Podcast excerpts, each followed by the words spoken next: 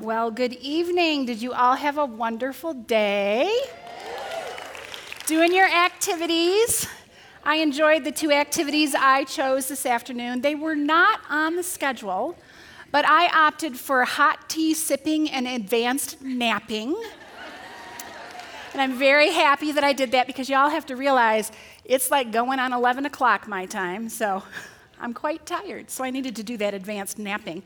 And I wanted to just say, how much fun I've been having getting to know those of you that have come up to talk to me, sat with me at breakfast or lunch or dinner, or talked to me in the gift shop, or was as we've been walking around campus. I've just been so thrilled. But I must say, those of you I met today, that I talked with today, I'm a little ticked that none of you, not a single one of you, let me know that I only had on one earring. I see, I have to take it off because it clicks on the microphone. I went through the whole day until dinner and nobody said a word. ladies, ladies, ladies, girlfriend has lipstick on her teeth or no earring, you tell her. I'm just teasing. I'm just teasing. It's been great to get to know you. And I'll be back at the book table. I know we don't have, I think we only have one title left, um, but uh, two titles, but I'll be back there. And those of you that have already bought books or are going to buy books, make sure that uh, you come get them signed by me, because if my kids were here, they would say, You need to do that. Have my mom sign your book, because it'll be worth a quarter more at your garage sale. so I would be happy to increase the price of your book for your garage sale. Well, it was a cold afternoon in January of 2010, a Thursday afternoon, when I got a phone call from our daughter, Kenna, she had just graduated high school the year before, and she was down in Charlotte, North Carolina, going to cosmetology school.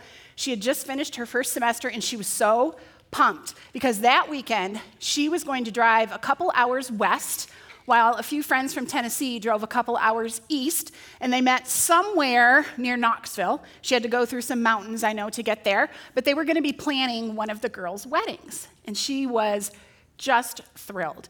And I wanted to be happy for her, too. However, being the smother mother that I am, not only did I not want her, you know, making a, I think it was going to be about a six hour round trip by herself, maybe, maybe it was even more, six or seven hours round trip by herself, but I had been watching the Weather Channel and I saw that they were going to be getting up to six, maybe even more inches of snow down in that part of the country where they are not used to getting snow. Now, we up in Michigan, we can honestly get eight inches of snow, we still have school because we have snow plows and we have salt trucks. They get it off the road, the buses can still go, the kids still have school. But people in the South, bless their hearts. Isn't that what they say about us? Like, bless their heart, bless their heart. They don't know how to drive in the snow. They think if you go really fast, that's the way to do it, and that's not the way to do it. You slow down. If, your if your rear end starts to slide, you, you steer in the direction the rear end is sliding, not this way, or you're going to fishtail, right? They don't know how to drive. And I said to her, You know, Kenna, I know you know how to drive in snow, but they don't have salt trucks, they don't have plows, and bless their hearts, they don't know how to drive down there. And so I wanted to step in and say, You're not going because she was driving our car. It was a different Buick back then, had about 160,000 miles on it. It was 1998 Buick. This was in 2010. But my husband and I talked about it, and we parent very differently. He is a way better parent than I am. Because I'm a smother mother. You know, I want to step in and prevent the behavior from ever happening. He likes to step back, let them make their own decisions. And when they make the wrong one, he always says, they'll only do it once. So he said, Let her go. You know, she's 18, let her go. So she started out on her trip. Back then, she didn't have a smartphone. She had a dumb phone, but it would take pictures. And so she stopped at a gas station, and the snow was just starting to fall. And she took a picture of it, texted it to me, and said, Oh, it looks so pretty. It reminds me of home. Oh, this is going to be great. And I'm like, Okay. Well, she drove a little further. More snow was falling. Pretty soon, people started sliding off the roads. In fact, it got so dangerous that most of the people were off the roads. She was still going. She saw these two businessmen in an SUV that had slidden off into the snowbank. So she decided she was going to stop and help them.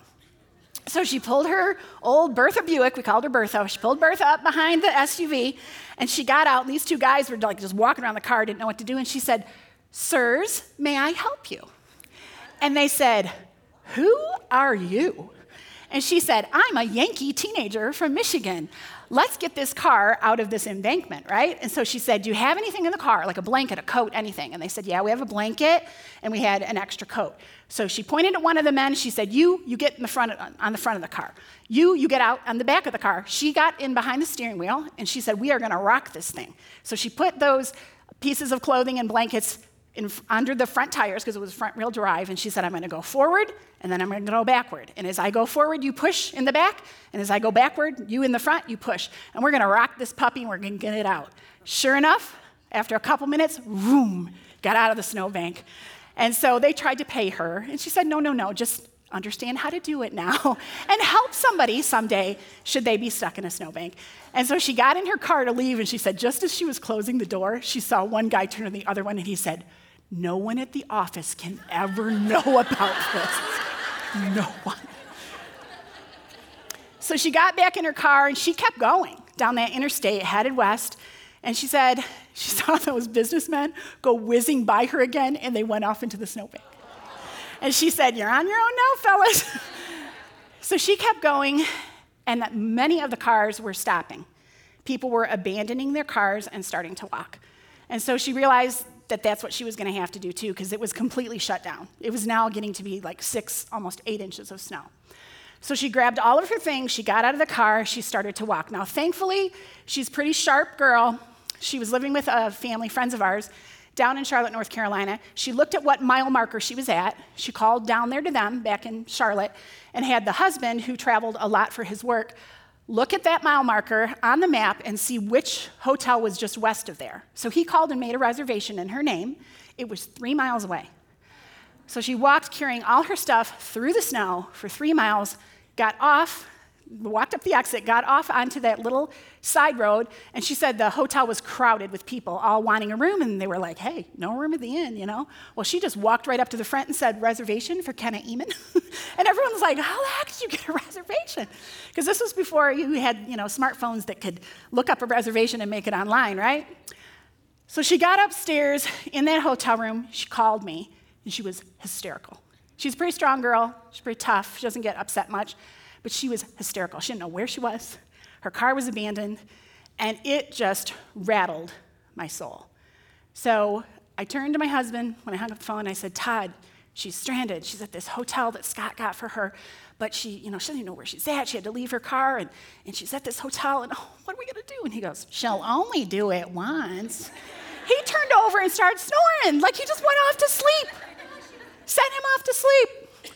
Well, it sent me to the Psalms.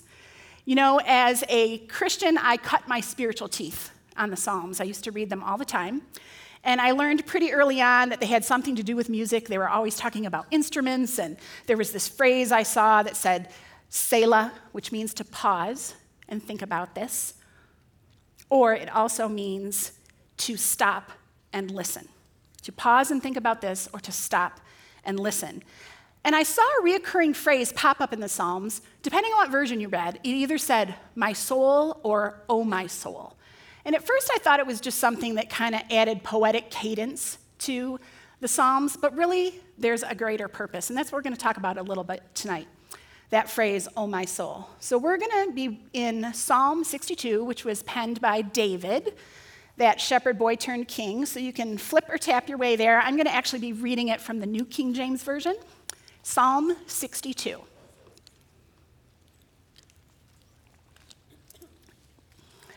And it shows us a progression that David goes through in the psalm that maybe will help us when we get in situations where our soul is rattled. In the first two verses, he talks out addressing the God and talking about his steadfast immovable trust in God and, and talking to the people. He says, Truly my soul silently waits for God. From him comes my salvation. He only is my rock and my salvation. He is my defense. I shall not be greatly moved.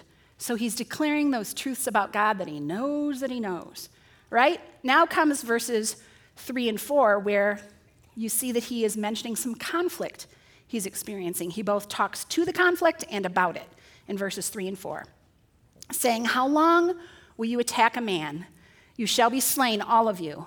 like a leaning wall and a tottering fence. They only consult to cast him down from his high position. They delight in lies, they bless with their mouth, but they curse inwardly. Selah. Pause and think about that.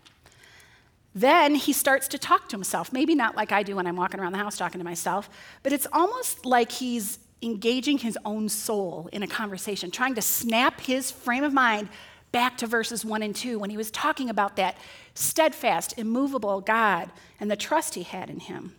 In verses 5 through 7, he says this O my soul, wait silently for God alone, for my expectation is from him. He only is my rock and my salvation. He is my defense. I shall not be moved. In God is my salvation and my glory.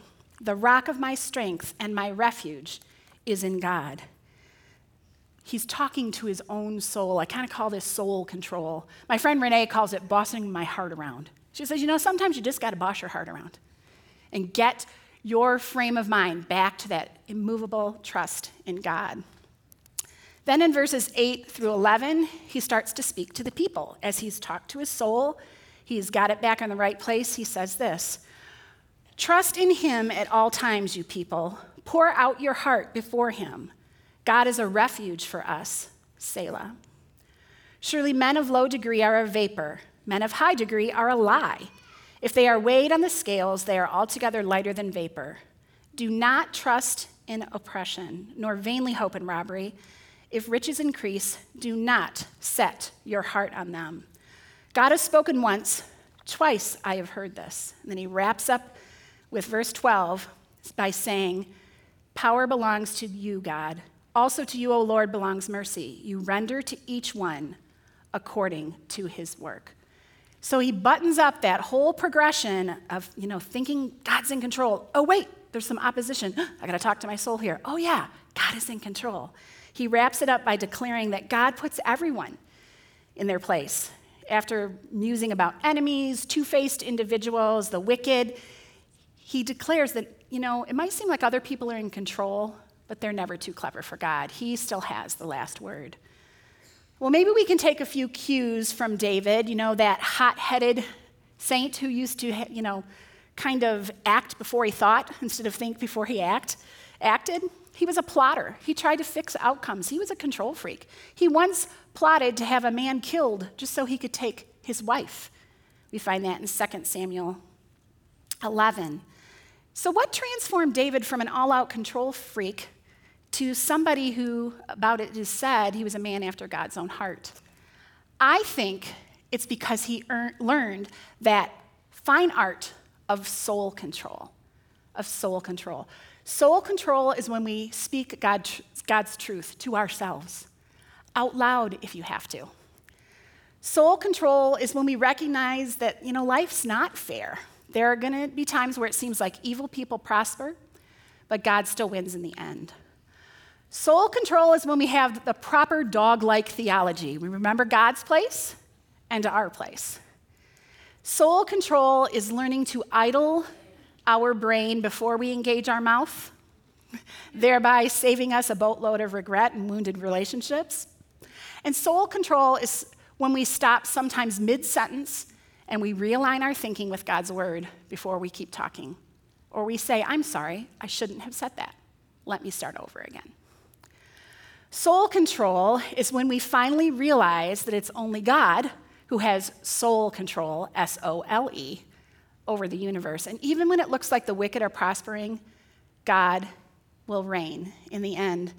And soul control, it doesn't just change us, it can also change other people in our lives. You see, when we last left my daughter Kenna, she was stranded in a hotel room somewhere in western North Carolina in the mountains in some tiny little town.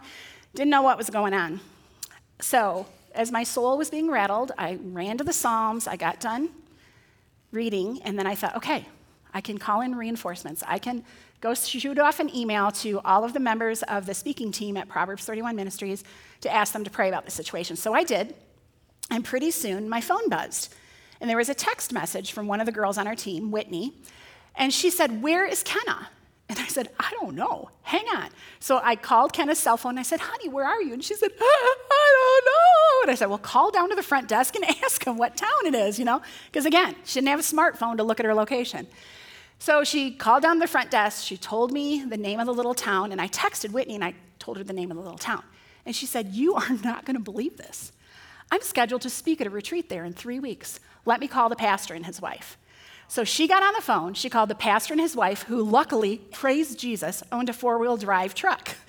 So he and his wife and their two little boys got in their truck the next morning. She did stay the night at the hotel that Thursday night. Friday morning, they went and got her.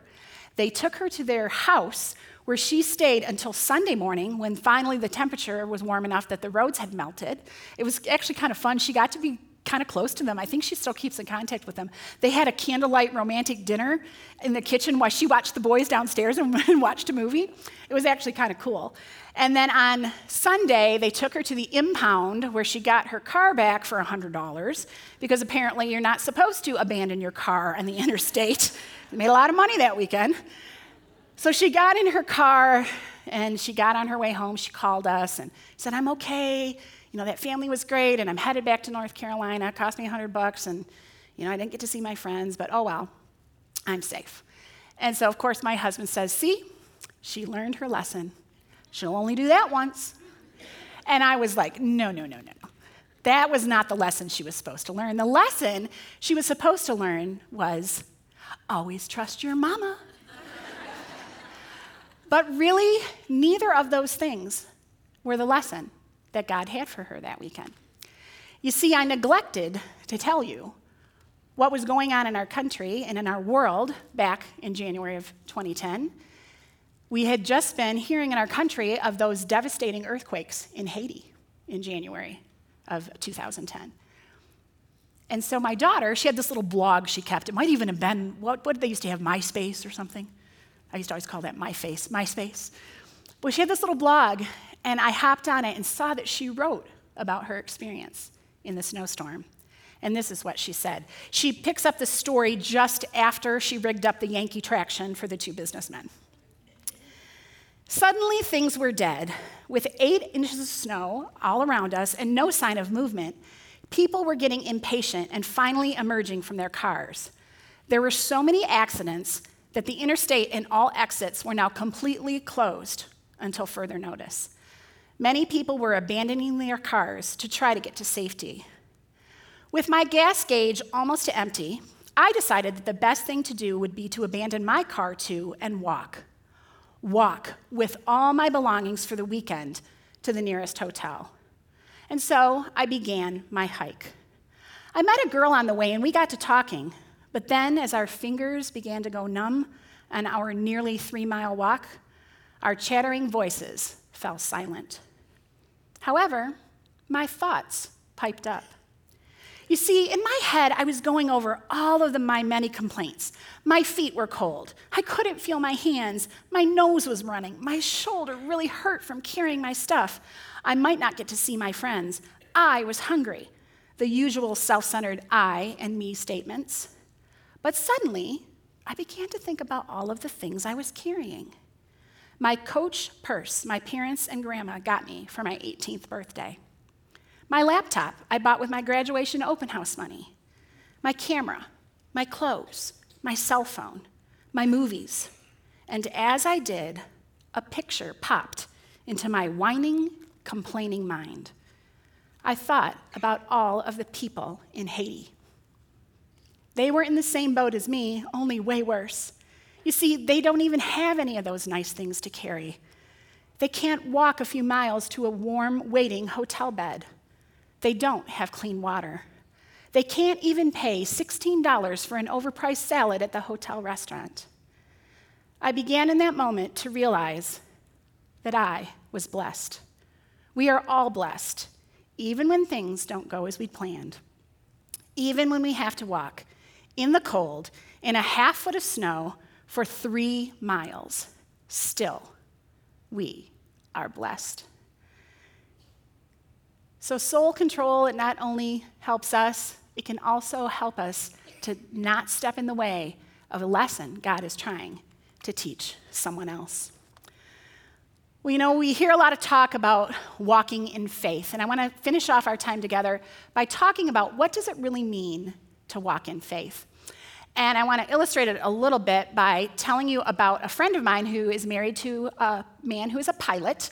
He flies airplanes, and I was watching a television special. I can't even remember what it was, but I heard them say that there's two different ways to fly an airplane, and I thought, wow, that's really interesting. I wish I could interview somebody about that.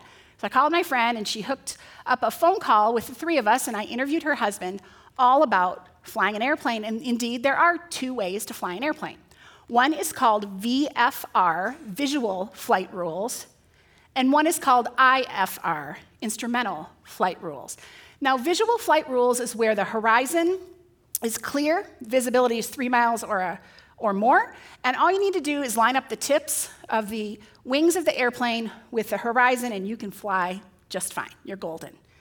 But when the situation isn't such that the visibility is clear, maybe it's a storm or it's dark at night, or especially if you're in a cloud, you can't line up the tips of the, the wings of the airplane. And see, one of the things about our bodies is our spatial orientation system. It has to have both pictures, it has to have the line of sight and the ear canal in order to get a clear picture. And if you take one of those away, you can be in a dive or, you know, a turn and not even know it. So that's why, if you ever had an inner ear infection? Like you're walking like this, right? Your eyes are still working fine. Well, in an airplane, when the sight is taken away because it's dark or cloudy or stormy, then you can't line up things. So you have to fly by what's called instrumental flight rules, IFR. And there are three things that you need to look at, three instruments on that panel. The first one tells you how high you are, it's called the altimeter. The second one tells you how fast you're going, it's called the airspeed indicator.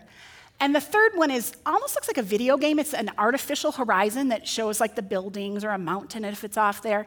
I love what it's called. It's called the attitude indicator.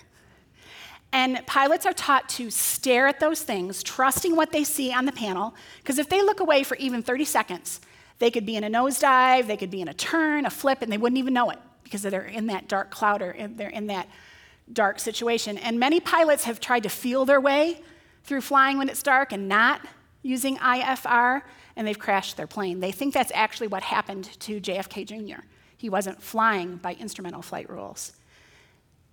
Well, when situations get dark in your life, how are you going to fly? How are you going to fly? We're going to look tonight at one last character in the Old Testament that's the character of Joseph. Now, the story of Joseph goes all the way from Genesis 37 to Genesis 50. We don't have time to read everything about his life, but I would really encourage you when you go home to, to read all those chapters in the next few weeks. We're going to just do the Reader's Digest condensed version of his life, and then I want to really key in on just about six verses from the final chapter about him as we talk about what it means to walk in faith. Well, for those of you who don't know about Joseph, and those of you that do, you're going to have to just bear with me here. As I tell you about him, you see, he was from a very horrible background. He was the son of Rachel. We talked about Rachel earlier. He was her first son that she actually birthed herself. And he was his father's favorite. His father gave him this coat of many colors, and it sparked a lot of jealousy among his brothers. He was always having these dreams, and in these dreams, his brothers and his family was bowing down to him, and they didn't like that. It made him really jealous and angry. So one day, they decided to throw him in a dry well, a cistern, and leave him for dead. Then they changed their minds and thought, well, wait a minute, hmm, let's make a little money on this deal. So they pulled him out and they sold him into slavery to some Ishmaelite traders who were headed to Egypt. And this resulted in all sorts of turmoil and trouble that Joseph never asked for in his life. He became a servant in the house of Potiphar, who was a high official, and Potiphar was good to him, but Potiphar had a little problem. He had this wife, who I like to think of as the first desperate housewife. Right? I've never seen that show, but don't they like seduce the pool guy, the pool cleaning guy, or the gardener or whatever? Well, that's how she was, and she tried to seduce Joseph, he would have nothing to do with it. He said, You know, I can't sin against my, my master and my God. And so he ran away. She made up a story that he tried to rape her. So then he was thrown in the slammer. Well, when he's in prison, it's there that his gift of interpreting dreams is discovered. Boy, I wish he were here now so he could tell me why I keep dreaming that I can't get my locker open. That'd be great. And there are two people that are in there, in prison with him, that have dreams. One is the cup bearer to Pharaoh, and one is the baker. They both tell him his dreams. It ends well for one. The cupbearer, cupbearer is released, but the baker, he dies. He's put to death. And as the cupbearer is released, Joseph says, Please remember me to Pharaoh. And he says, Sure, dude, no problem. Well, he gets out and he forgets. Until Pharaoh is tormented by dreams, all sorts of dreams of, of fat cows and skinny cows, and he doesn't know what it means. So then the cupbearer says, Oh, today I remember. There's this dude in prison. His name is Joseph. He can tell you what your dream means. So Joseph is summoned. He goes to Pharaoh. He interprets the dream that there's going to be years of plenty, but then years of want. So they need to store up food and grain. And they do just that. And then people from all over come begging for grain, including his brothers, who, of course, lied to their father and said, Oh, a wild animal must have attacked him. He's dead. Joseph's dead. Well, when they come begging for grain, he recognizes them. They don't recognize him because he now looks different. He speaks a different language, you know, he's living in different clothing and customs. But eventually, in something that's kind of like an Old Testament reality show, saga kind of thing, he does reveal who he is. And they seem to all kiss and make up. He finds out his father's still alive, everybody's happily ever after. But then their father, Jacob, passes away. And the brothers worry oh no what if he was just being nice to us because our father was still alive? They're afraid that he's going to let them have it. So they approach him and they say, Please have you know, mercy and kindness on us. And Joseph says this. In Genesis 50, we're going to read verses 15 through 21 when he's confronted with his brothers. Joseph said to them, Do not fear, for am I in the place of God? As for you, you meant evil against me, but God, He meant it for good, to bring about that many people should be kept alive as they are today. So do not fear. I will provide for you and your little ones. Thus he comforted them and spoke kindly to them. You meant evil against me, but God. Now, the word for meant in the Hebrew is hasab, H A S A B, and it means to think about, ponder, plan, or reckon. I love our Georgia kin that we've gotten to know now through our daughter in law. When they say, I reckon I'm going to go down to the Piggly Wiggly, they fully intend to do it. you reckon, you mean it, you meant it. It was actually a military term when one side wanted to completely annihilate the other one. That's what was done to Joseph. And that's what has been done to some of you. There are people who meant evil in your life, and it brought about things that you never asked for. But let's look at the next two words but God. Aren't those two of the most beautiful words in the Bible? But God, He has His own way of thinking, planning, and ultimately outsmarting Satan. And He can turn what was meant for evil into something good in a story of redemption. But we have to have the attitude Joseph had. You know, he could have said, off with their heads. He was second in command only to Pharaoh. Or if he didn't kill them, he could at least made their life miserable. He could have manipulated, he could have retaliated, but he didn't. I love that he had the proper dog like theology. In verse 19, he says, Am I in the place of God? And then in verse 21, he showed kindness and forgiveness to people that had really mistreated him. If I could sum up Joseph's life with one little tagline, it would be this Don't be God, do be nice. Don't be God, do be nice. But if we have been a victim like Joseph, having this attitude, it doesn't mean that we say what was done to me is okay. We don't say that. It wasn't okay what was done to you. But we say, I'm okay now with what was done to me. Because God has redeemed it, He's turned that mess into His message. Now, Joseph didn't let the dark conditions of life affect his attitude. He didn't freak out and over control. He walked in a way that pleased God. And just like those airplane flight rules, there's an old sailor's proverb that mirrors this thought perfectly. I just love this. It says this Enslave yourself to the chart and compass and gain the freedom of the seas. The rest must sail close to the shore.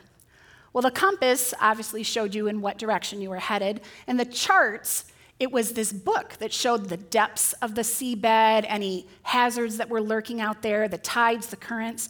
And sailors who refused to use a compass and a chart, they had to, to sail snugged up to the shore. They had to sail by sight. But those who just stared at that compass and stared at that chart, they had the freedom of the seas. They could go wherever they wanted because they knew what was lurking out there. Well, spiritually, we can navigate life one of two ways. We can walk by faith or by sight. We read this in 2 Corinthians 5:17, and the chart for us is God's word. It tells us what hazards are lurking out there, right? And the compass is the Holy Spirit. And I think so often we overcomplicate the Holy Spirit and we make it all mysterious, but you know when the Holy Spirit is tapping you on the heart saying, Don't go that way, go this way. We need to enslave ourselves to the chart and the compass. Well, why did God make us with this uh, control tendencies? I've often wondered that. Like, why did He make me this way? Is it a mistake? Why? Well, when my daughter was about three years old, her baby brother came into the world, and my very smart friend, very wise friend, Michelle, she didn't just bring a meal over when the baby was born and want to see the baby and give him a new outfit. She brought a big girl basket for my daughter that had treats in it and a Disney princess coloring book and sparkle crayons. And she didn't even look at the baby. She walked right to my daughter and said, Look at the big sister. Very smart woman. Well, my daughter loved to color in that princess coloring book. And I remember one day she had colored a picture of Cinderella and she came over to me where I was nursing Mitchell in the rocking chair, and she said, Mommy, Mommy, look at my picture. And I was like, Oh, that's so pretty, honey, thank you. And I'm like, I'm just trying to cop a nap here while the baby nurses. And she said, Mommy, you didn't really look at it with your eyes. And I thought, Okay, hand me the picture. So I took it from her and I commented on the beautiful colors she'd chosen for her dress and her sash. And I said, Oh, honey, she is beautiful.